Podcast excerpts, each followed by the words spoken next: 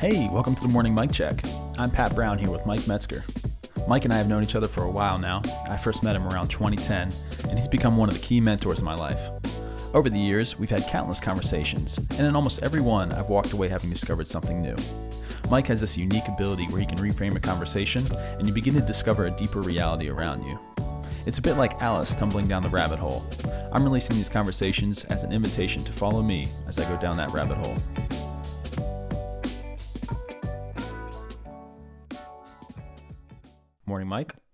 Good morning. So That was rather quick. so fast, excited this morning, are we? Oh, well, no, I'm a little chilled. I had, to, I had to take off my sweater, listeners. We found it was making a little noise on the mic. So here I am this morning in my t shirt with shorts and everything else. We'll leave it at that. Let's move quickly. Yeah, we'll leave it at that. So, in, in a recent conversation you had with a mutual friend of ours, uh, he had sent me the, the recording of that conversation, and you, you mentioned on it unconscious competence. And uh, I thought it was kind of fascinating. Maybe you've mentioned that with as in a conversation of ours in the past, but if you did, it totally went over my head. And in this conversation, it was it was very very relevant to the conversation. But I thought it was is an interesting topic to talk about. You know, we can go into just start start with maybe a broad overview and then dive into further like how you came upon that. I understand it's a, a term in psychology, but again, it's it's new to me, so we can just kind of start there before we dive into the context of that conversation. Maybe just in general, you know, what what is uh, unconscious competence and and how did you stumble upon that? Well, um, so let me change our course just a little bit. I think if I was a listener, I'd go, "Wh- why even talk about this? Sure.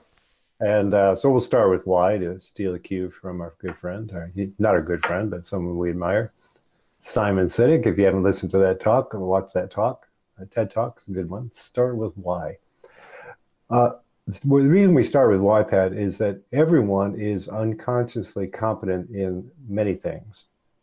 And uh, one of the things that uh, where we'll get toward uh, later on this morning is we're, we're trying to uh, help Christians today become become unconsciously competent in ways that traditions were before the Enlightenment, and those are few and far between today. So the reason we talk about why is that everybody is unconsciously competent in some things. Uh, walking would be an example. So we're not talking about uh, skills and what have you that are acquired by a select few.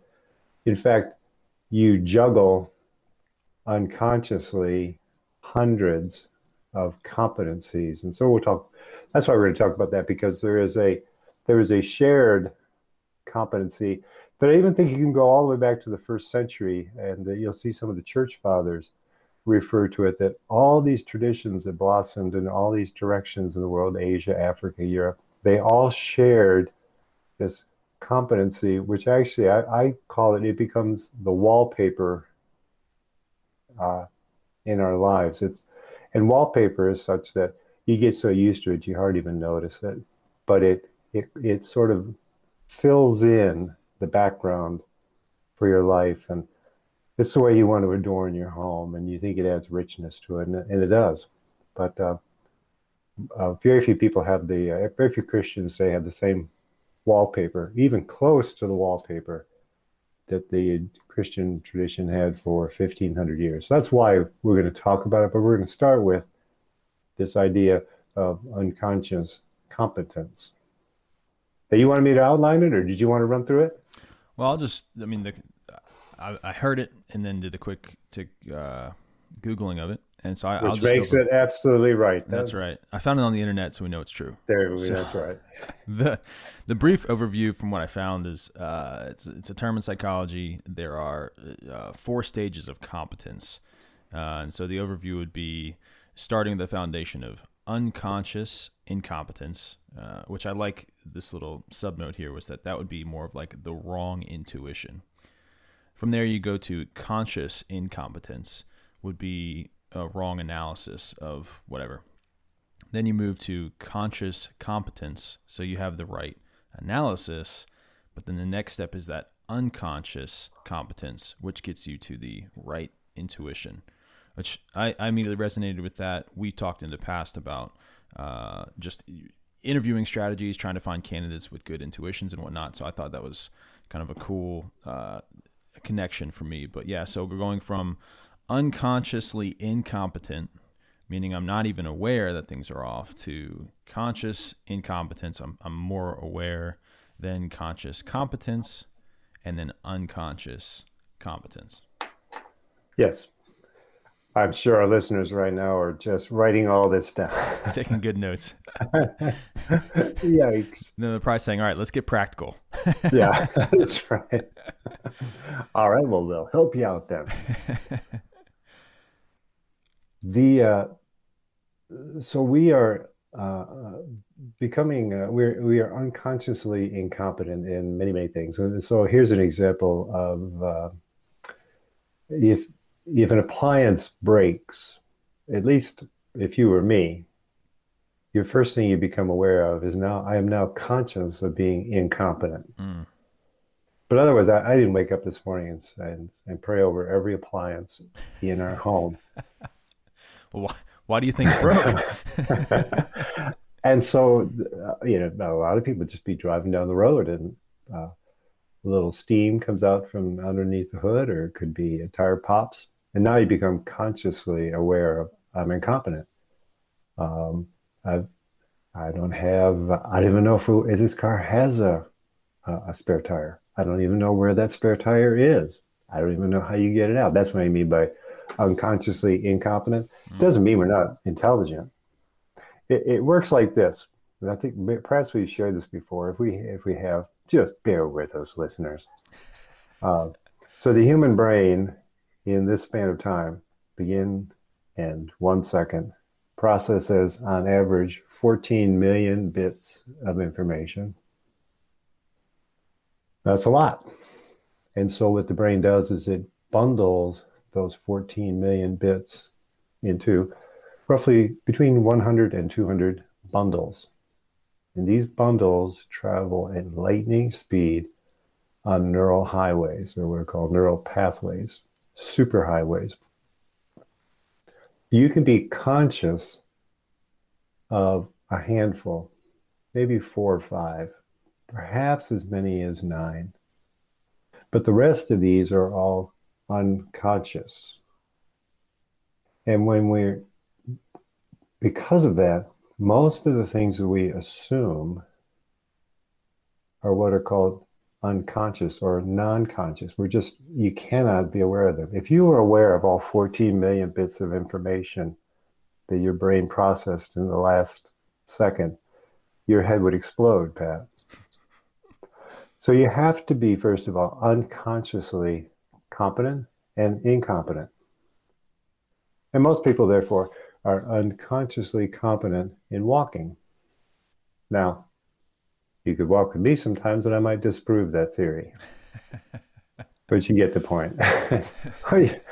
you, most people are unconsciously competent in chewing with their mouth closed. And uh, so it's generally stunning if you're with an adult who doesn't. so that's what we mean by So you're not thinking about it. Keep your mouth closed. But I can certainly remember my parents telling me that. Uh, by the way, when I was like four or five, not when I was 18. Uh, so these are things called unconsciously competent. The challenge in life change is when someone makes you conscious of something that you might be incompetent in that you ought not to be incompetent in.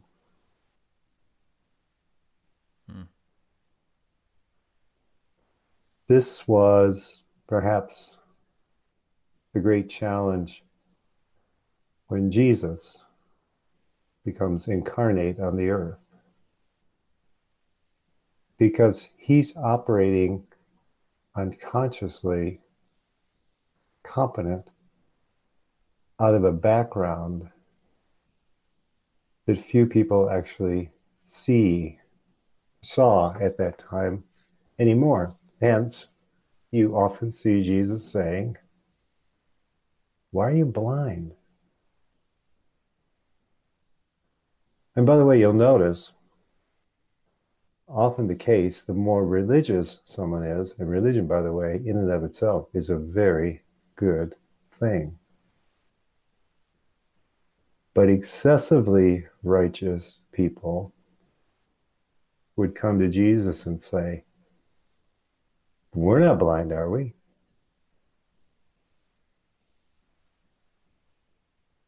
Yes, you are. So if you want to be practical, as a lot of our friends always ask, we're in a very similar situation today. And this is what my friend and I were talking about in the Zoom we had last week that you were referring to. Much of American Christianity today is blind. There's just no other way to say it. It's not being harsh, you wouldn't want to go to a doctor if you were losing your sight, the doctor attaboyed you, versus saying, you're going blind.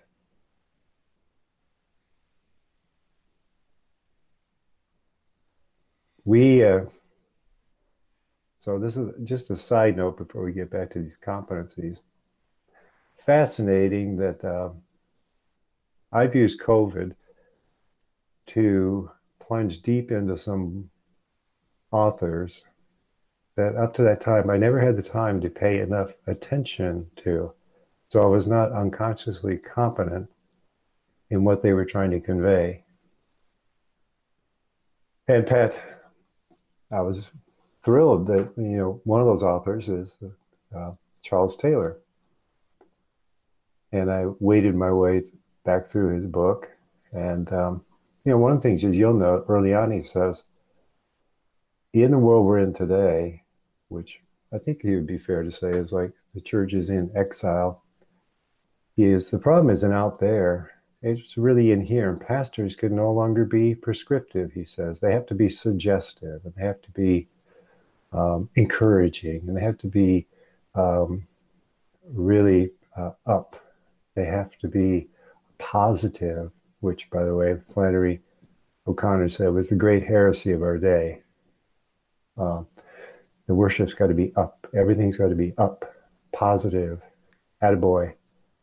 So no one can uh, stand before their congregation and say, we might be blind. In fact, we are. We're blind. Can't be prescriptive anymore. If you do, you keep your church very small. All right, back to unconsciously incompetent. Uh, for me, by the way, unconsciously incompetent was this cute computer I'm in front of is a new one because the old one started just going just out and then it would come back on. Then a little red line would come out of a battery and the battery is full and I'm going, oh my, what's happening here? and I see I'm, I'm conscious of I'm incompetent. This this technology. I mean, I'm so old, Pat, that my first car, a Chevy 2, I could change the oil and change the part, spark plugs. I open the hoods of most of the cars of my friends. I can't even find them. They're a little different these days. So that's what I mean by I'm a, I'm consciously incompetent now. I wasn't then. I remember gapping a spark plug, putting it in, things like that. Felt kind of cool. Can't do that anymore. Don't really want to do it anymore, also, but so it doesn't bother me. But you can see when you're talking about an age where perhaps the Enlightenment has come to a close and, and pretty much emptied our public spaces of God and is emptying our churches and is emptying the meaning out of the faith, that to become aware of that, the second step, that we are consciously incompetent, is a really hard thing to admit. Hmm. So most of us are unconsciously incompetent in a lot of things. I certainly am. And so when we were talking with our friend, um, he is in uh, finished med school. He's in a fellowship right now, two year program out of Mayo Clinic. And the, all the, the reason that I asked him, how long, did, how long is his education? He said, let's see, it's about 10 years. And uh, I said, why is that? He said, we got to learn this and this and this. And I said, no, it's actually because to become unconsciously competent so that you can attend to the important matters, but not have to attend in terms of attention to, okay, I'm going to put my hand out there and the attending nurse is going to hand me a scalpel. And I'm going to have to look at that scalpel to figure out which way is it facing? How does this thing work? Is it sharp? See, if you can only pay attention or attend to, let's just say on the average, four or five things that you pull out of the unconscious, if you have to pull them out to handle them, you are not unconsciously competent in them. And you can't be the physician that you ought to be and that he wants to be. These things have to be unconsciously competent, and it will take him 10 years. Yeah, that was that was really helpful for me when I was listening to that part. And then I, I really liked what he said too, which was uh, when they have these these meetings where they're talking through um, like when do you operate he was saying a lot of a lot of what what we hear over and over again is not necessarily how to do an operation but the really discussion around when do you operate and just developing that intuition to know when we should take something to surgery and when we shouldn't and and that was another example i thought of of this being relevant to which is just to ha- to, to to know to see it was almost like seeing things differently, seeing when to operate and seeing when not to. And that's where I started to click with a lot of uh, a lot of Clapham in general, which is you can listen to these podcasts over and over again, but you're not going to sort of have that just natural gut instinct to know, oh, that's that's dominion. Or or a great example of of the faith would be, what the heck does my faith have to do with me typing on a computer every day? You know, and, that's and right. Having to attend to that and, and quote unquote figure it out, as we've talked about, uh, versus just having this naturals. I see the wallpaper, as you said. That was that was a really powerful uh, example. Understanding a a physician is going, even a surgeon is going to see the world differently than I ever will. That's right.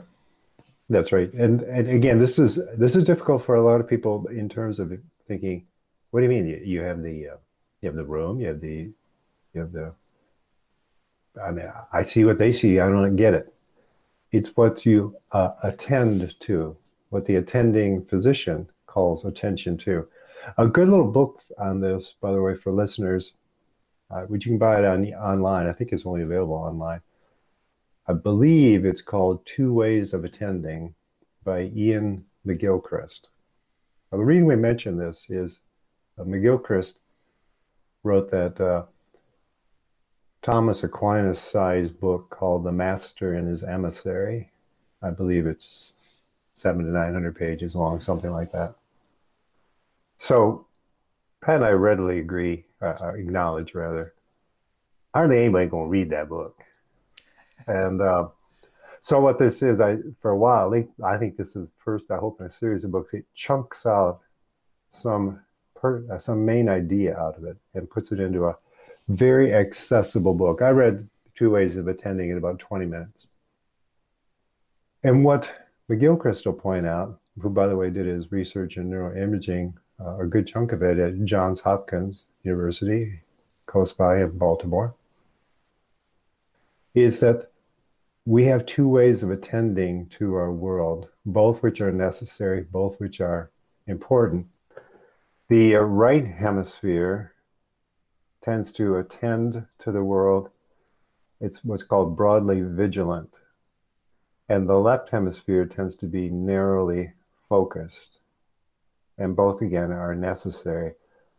Uh, birds have an interesting, because they have a brain that works in the same way. So the left hemisphere, which is narrowly focused through the right eye, because we, like a bird brain, Our brains are contralateral. Right hemisphere controls left, left hemisphere controls the right. So the left hemisphere, which is narrowly focused, controls the right eye, and the right eye then is able to distinguish between gravel and seed when they're pecking at the ground. If you ever looked at a bird, you go, "Oh, how's name do they miss the gravel?" and uh, it's because the left hemisphere is, is consciously competent so much that it becomes unconsciously competent in these very narrowly focused things, which are necessary. The left eye, controlled by the right brain, is what's called broadly vigilant. It is not looking for anything, it is receptive to what might be out there, but it is not in any way predictive. The right the right eye is predictive. It's it can look immediately and go, okay, there's grain, there's grain, there's dirt, dirt, dirt, dirt, dirt. Peck away. The now what does that have to do with us? Well, what it has to do with us is if you ever notice, birds have to turn their heads to look. Why? Where are their eyes situated? On the side. Yes. Humans, they're in the front we can attend to both simultaneously. Hmm.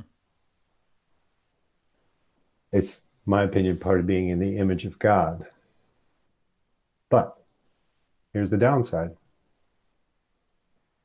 If you're in, over the course of 500 years, a society which gives more weight to language over image, more weight to, quote, figuring things out than receptive. More weight to, we can go on and on. That's not important for this conversation, except you come into a society, an age that we're in, that biases the left hemisphere.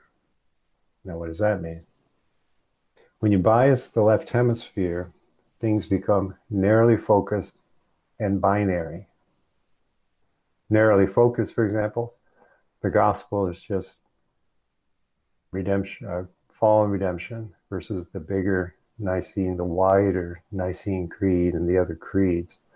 Um, the cross becomes just justification by faith and atonement, a notion that developed only 500 years ago, concurrent with the Enlightenment, versus the cross is when we are betrothed to Christ, the bigger picture of the marital gospel, things like that. And so once you're in this narrow gospel, narrow world. This this goes well beyond American Christianity, but you end up with people, for example, um, Democrats are right and Republican Republicans are wrong. Republicans are right and Democrats are wrong. Uh, uh, Donald Trump was all good and Joe Biden was all bad. Things like that. You end up with this very binary world that literally blows apart. And I think that's where we are today. Now, that's a challenge then in a left hemisphere world, which is unconsciously incompetent in how you bring about human flourishing. Uh, what is the gospel? Uh, what does it mean to have friendships? Why do we have genders? Why do we have a body? Uh, why do we even exist? Who is God? What is work? What is worship? What is ministry? All these things we become unconsciously incompetent in.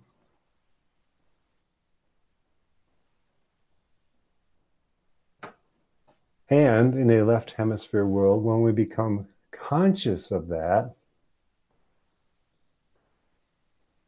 listener alert, listener alert, this is an important point today.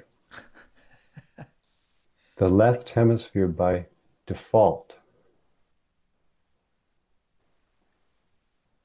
tends to raise the furrow the brow of suspicion. Who are you to tell me? Or that can't be right. Or no way. Or I don't know about that. The left hemisphere has been cultivated by what is often called the masters of suspicion Freud, Darwin, Nietzsche. It's the idea that if someone comes along, and we'll just take the faith tradition, and I've seen, I've felt this thousands of times as in, as in being a Christian. You suggest him, for example, well, I tell you what you shared today, your take on the gospel is very individualistic and hardly comports with the ancient view. You, the first response of the left hemisphere is, Who are you? No way. And so what happens is if you're unconsciously incompetent and you're left brained,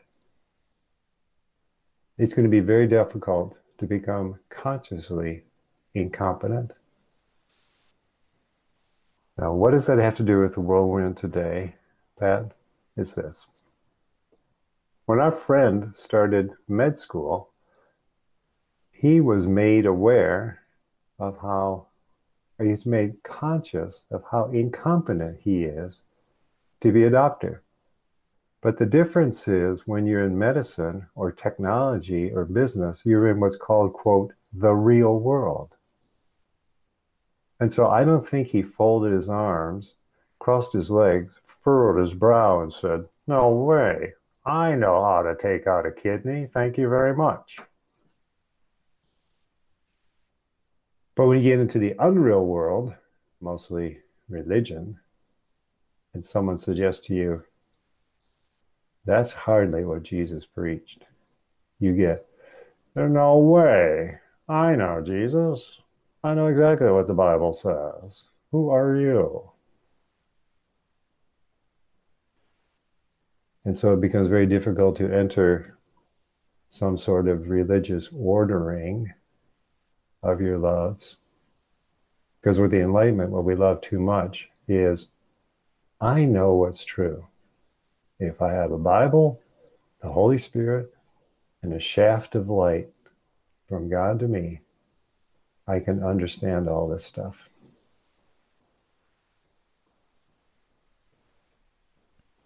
By the way, do you know what Augustine said on this matter? If you can understand it, it's not God.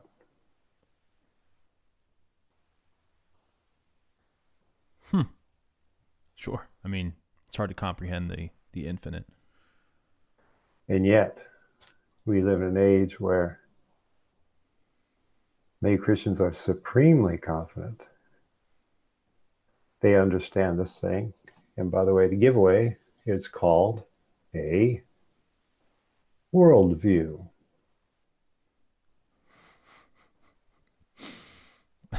that just came up in a conversation uh, recently. That's funny you say that. What, Mike, are you saying I cannot see the entire world from where I'm standing? well, the last time God spoke to me, that's what he told me. of course not. And uh, I think we talked about this before, but it's because of we're finite. God is infinite. The degree of difference between finite and infinite is more than one. yes, it's it's the challenge. It's the challenge, for example, that someone has when they go, oh, you know, I don't get it. How can how can you be saved, but being being saved, and, and then you're you, you will be saved, and, and, and what they don't understand is time is a moving picture of eternity. That's why we pray in a liturgical church. You pray the Lord's Prayer every week because thy kingdom come, our Father in the heavens. That's when time and spatiality, not space, but spatiality and material is created. And you want these things to happen in time as they always happen in heaven, where there is no such thing as time. Now you try, quote, wrapping your mind around that. Your head would explode. So if you can understand it, it's not God. Now that is, I mean, we live in an age today where Christians adore Augustine, especially his uh, confessions. Lord, give me chastity, just not now. And and I, Augustine is marvelous in so many ways. But I really don't think we understand what he was saying. I don't think we understand what the early church was saying. You know, for Irenaeus to say, all these churches share this kind of a common background. They're all unconsciously competent in a background that Charles Taylor would say is gone today. And if you try to help Christians today become consciously aware of their incompetence in this, you generally get a no way, which is exactly what the Enlightenment sought to engender in us over the course of 500 years. Which, by the way, there's an example of how long does it take to become consciously, in, uh, unconsciously incompetent in something? Well, some things it takes on average about three years, med school, about 10 years. For a culture to be unconsciously competent in a narrow, truncated view of the gospel that is bear, hardly bears any relationship to the ancient gospel, it's taken about 500 years. Hmm. Well, Mike, I think that's why you tend to draw individuals who, probably have sensed that that conscious incompetence. Yeah, you know, like I think the the thing I've often heard when people talk to you is like you put words to this this gut feeling I had or this this uh, sense I had that some something's off, and so I think it's it's probably uh, those people people in that camp already sense some incompetence, and so when you start to explain the the the deeper uh, levels of, of incompetence there, like they're actually drawn to that because now you're explaining this this feeling as opposed to trying to draw someone out who's totally unaware of being being incompetent. Yes, yeah, I, I do. I get that a lot, and I can't. Um, I get it. And for for me, what I was, it is an unconscious competence that some will talk, and I'll just see pictures, and that that depict how far away what they're saying is from older traditions. We call them pre-enlightenment traditions, and um, so I'll just give I'll just give language to it. Um, it, it, it's nothing I conjure up. I'm just saying, oh, I'm going to say something profound here. uh, it's just, hmm. Well, that's what, what would make you say blah blah blah blah blah. Whatever say. now, what that what that tells you, Pat, is so true confessions. They say confession, good for the soul, bad for the reputation. So I'm a, uh, I've died by degrees. I have degrees from two seminaries, two different seminaries. And the first seminary taught that uh, the church was built on apostles and prophets, and they were pretty much off the scene by AD 95. So no more, uh, no more prophets.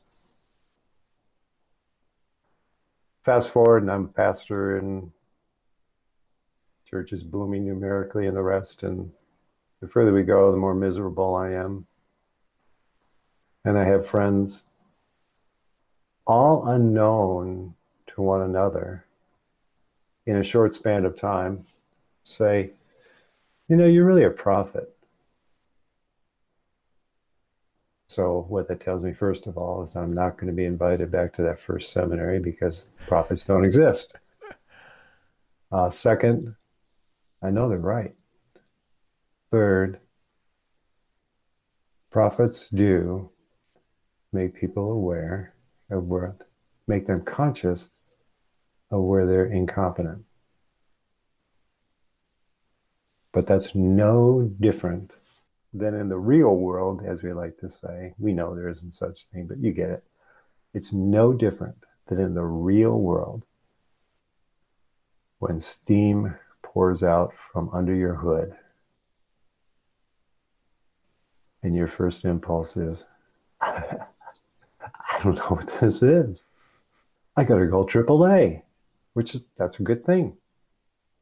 Or going to med school, or going to university simply because you want to teach business. I was watching a video yesterday. Uh, our second son, who you went to college with, Pat, um, they had their first commencement for National Honor Society for business students at this high school. We're so proud of our son and what he's developed there just in a short period of time. I think three years, two years he's been teaching high school.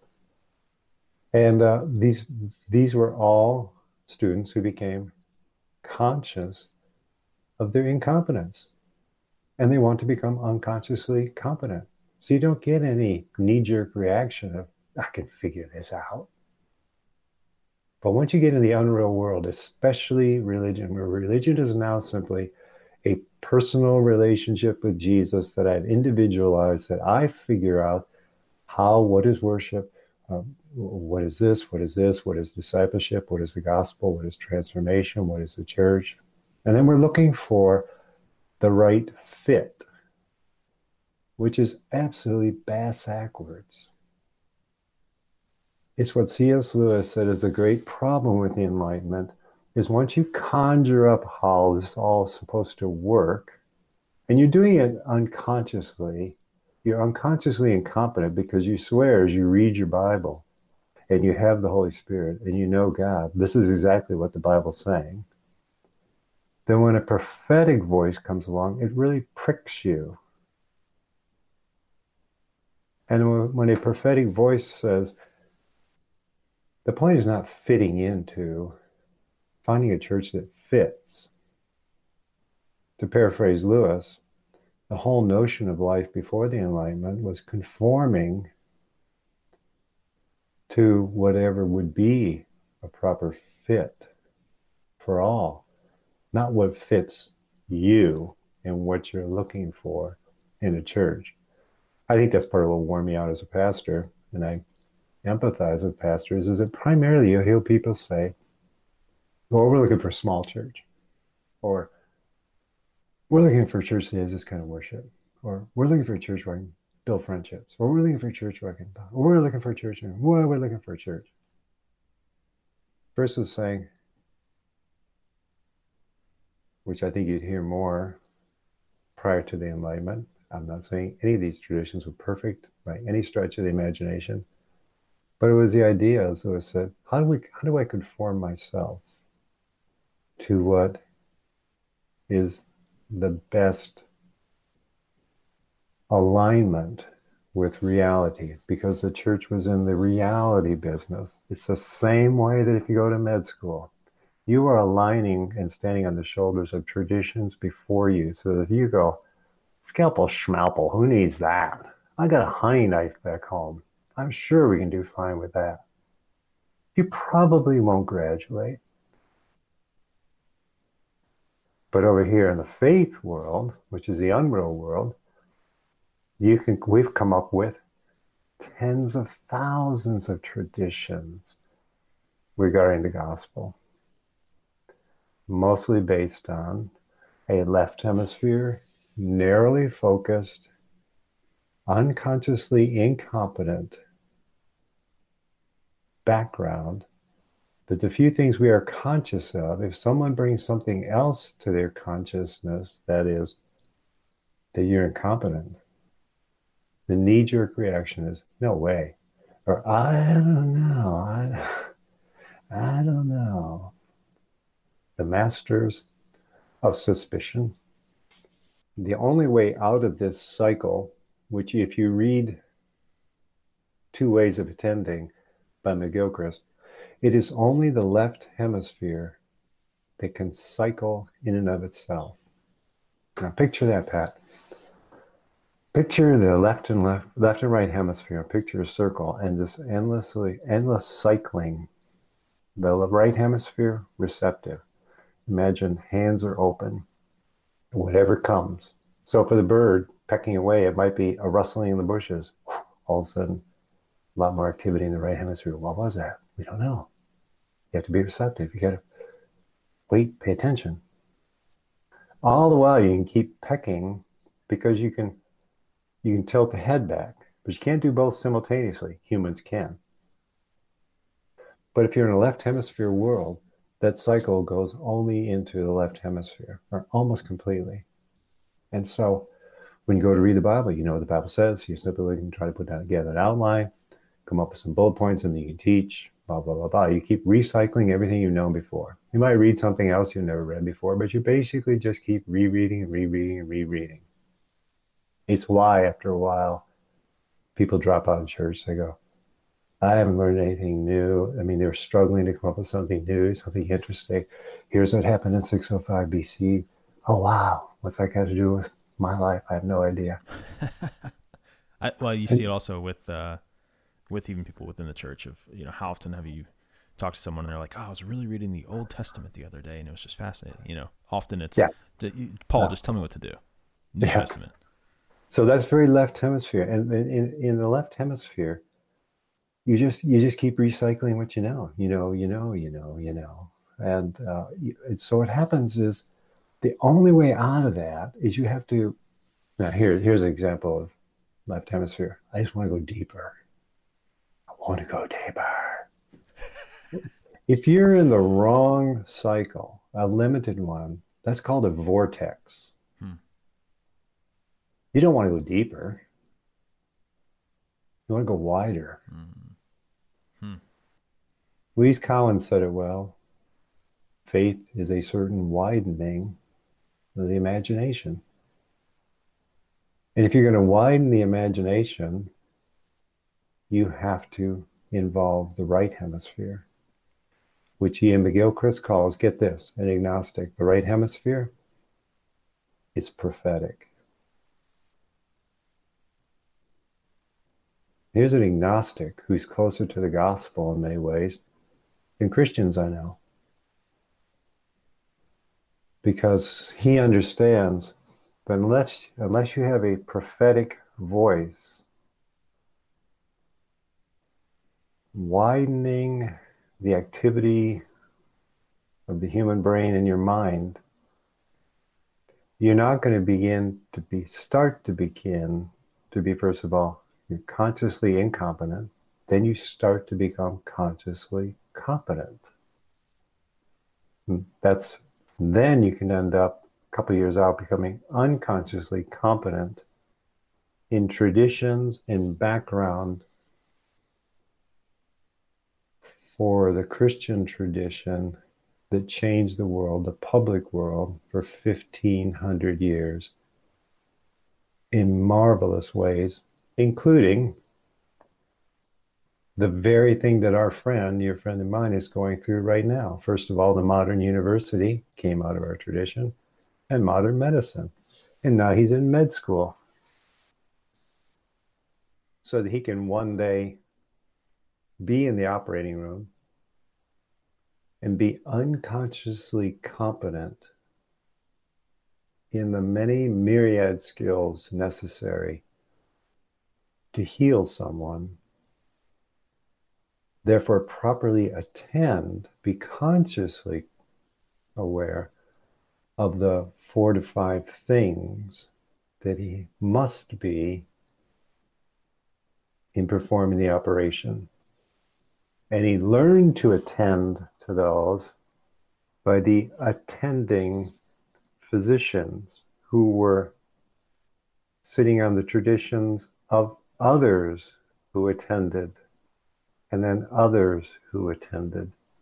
And by sitting on these long traditions, he will one day be certified that he is unconsciously competent in the skills and knowledge necessary to do no harm.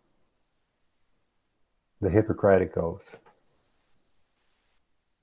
We don't have Christians today a sufficient number to change the world in ways we desire, who are unconsciously competent in what is necessary to change the world. I'm not the first to say that. I don't enjoy saying that. But it's it's true.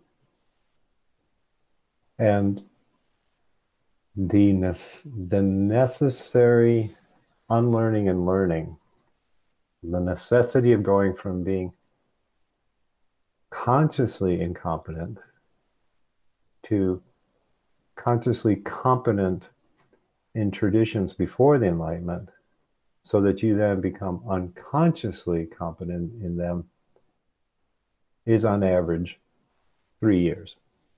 Now, by the way, since you ask, you didn't ask, but so uh, Paul, Saul rather, comes to faith, road to Emmaus.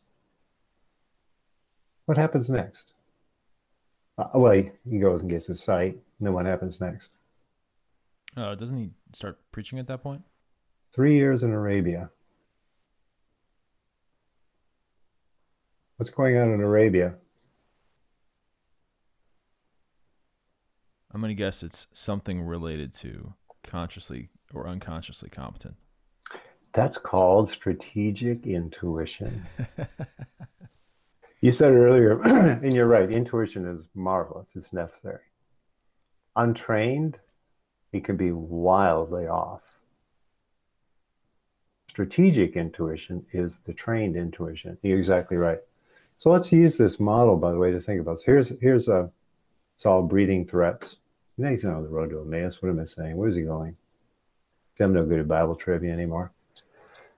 But he's breeding threats and killing, persecuting the church. So is he? So he is unconsciously incompetent. Now, by the way, here's here's a uh, here's a great example of why one of the ruling paradigms today is called pietism. And the pietism is that if you just know Jesus and you have the Holy Spirit and you read the Bible, you're going to be changed, period. You're going to be transformed. And to a degree, that's obviously that's correct. That you're going to be changed in such a way you can change the world. That is not correct. Here's why. So, boom, blinding light, Saul, blinded, who are you, Lord? I'm Jesus. You're persecuting my body. Saul believes. So now Saul's all said, go change the world, right? No. He is now conscious of his incompetence. Spends three years in Arabia. I think it's that time he becomes unconsciously competent. To such a degree, by the way, that he writes two thirds of the New Testament. And the lion's share of what he writes is passing on to believers, but they're unconsciously incompetent of. How about that? Two thirds of the, of the New Testament, at least probably the Bible, is written to correct problems in the church or in the family of God. We often think, oh, the problems out there in the world. More often than not, it's right in here. And why? Because we are unconsciously incompetent. So Jesus shows up, and it's three years later that Paul emerges. Now, let's keep playing this out. Sons of Judah in the Babylonian exile have great cultural capital in Jerusalem. So they immediately start to work for King Nebuchadnezzar and change change that uh, situation, right? Not quite. What happened? They also First. spend three years learning the language and literature of Babel. That's right, three years. Now Jesus shows up on the scene and he does woodworking and all these marvelous things. Can't become a rabbi till you're 30, so he, 30 years old, starts his public ministry. Selects 12 how long were they with him? Three years. Majority of that time, so we, we often think of them as knuckleheads. They are not knuckleheads. They're like us. They're unconsciously incompetent in the gospel, in the kingdom, in the way this whole thing works. They're not bad people. They're unconsciously incompetent. And Christ spends three years first making them conscious of their incompetence. Well, we only have some loaves of bread and fish here. How can you do with that? But Jesus is unconsciously competent in this whole enchanted background. This whole fascinating, the, the real world saturated with spiritual beings saturated with magic. For him, for him, walking along, I felt the power lead me. Someone touched me. This is just normal. We call them miracles because we live in a world, and here's where we are unconsciously incompetent, where we think of there's such a thing as space. So we don't imagine, we're not unconscious. This is the important part here today. It's not that we're unconscious. We have to bring it to our attention, which calls for an attention that's going to be very difficult to sustain. We just unconsciously think. We look out of the sky and there's pinpricks of light and planets, and there's nothing between those. That's called space, a word that didn't exist before the Enlightenment. So we even today call the places where we worship space. And what we unconsciously are incompetent and denote to people is God's up there in heaven. He's not here because we have a lot of space. Traditions before the Enlightenment would be scratching their head when they hear us talk. They would find it unfathomable. They wouldn't understand what we were saying.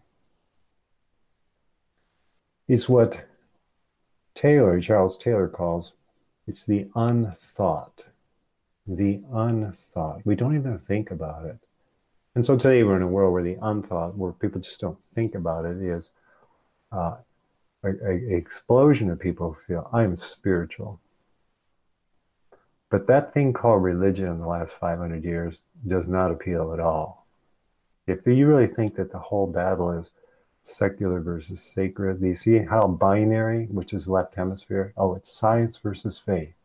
It's the two books, the Bible and the book of nature. It's the all these binaries, black and white. Uh, this party good, that party bad. This, this whole thing has collapsed it's collapsed. But if someone wanted to actually be a part of the church beyond this, that emerges out of this, I think it would take on average three years for them to be conscious aware, consciously aware of their unconscious incompetence, so that they are now consciously incompetent, so that they are then consciously competent, so they emerge as unconsciously competent. It does not happen overnight.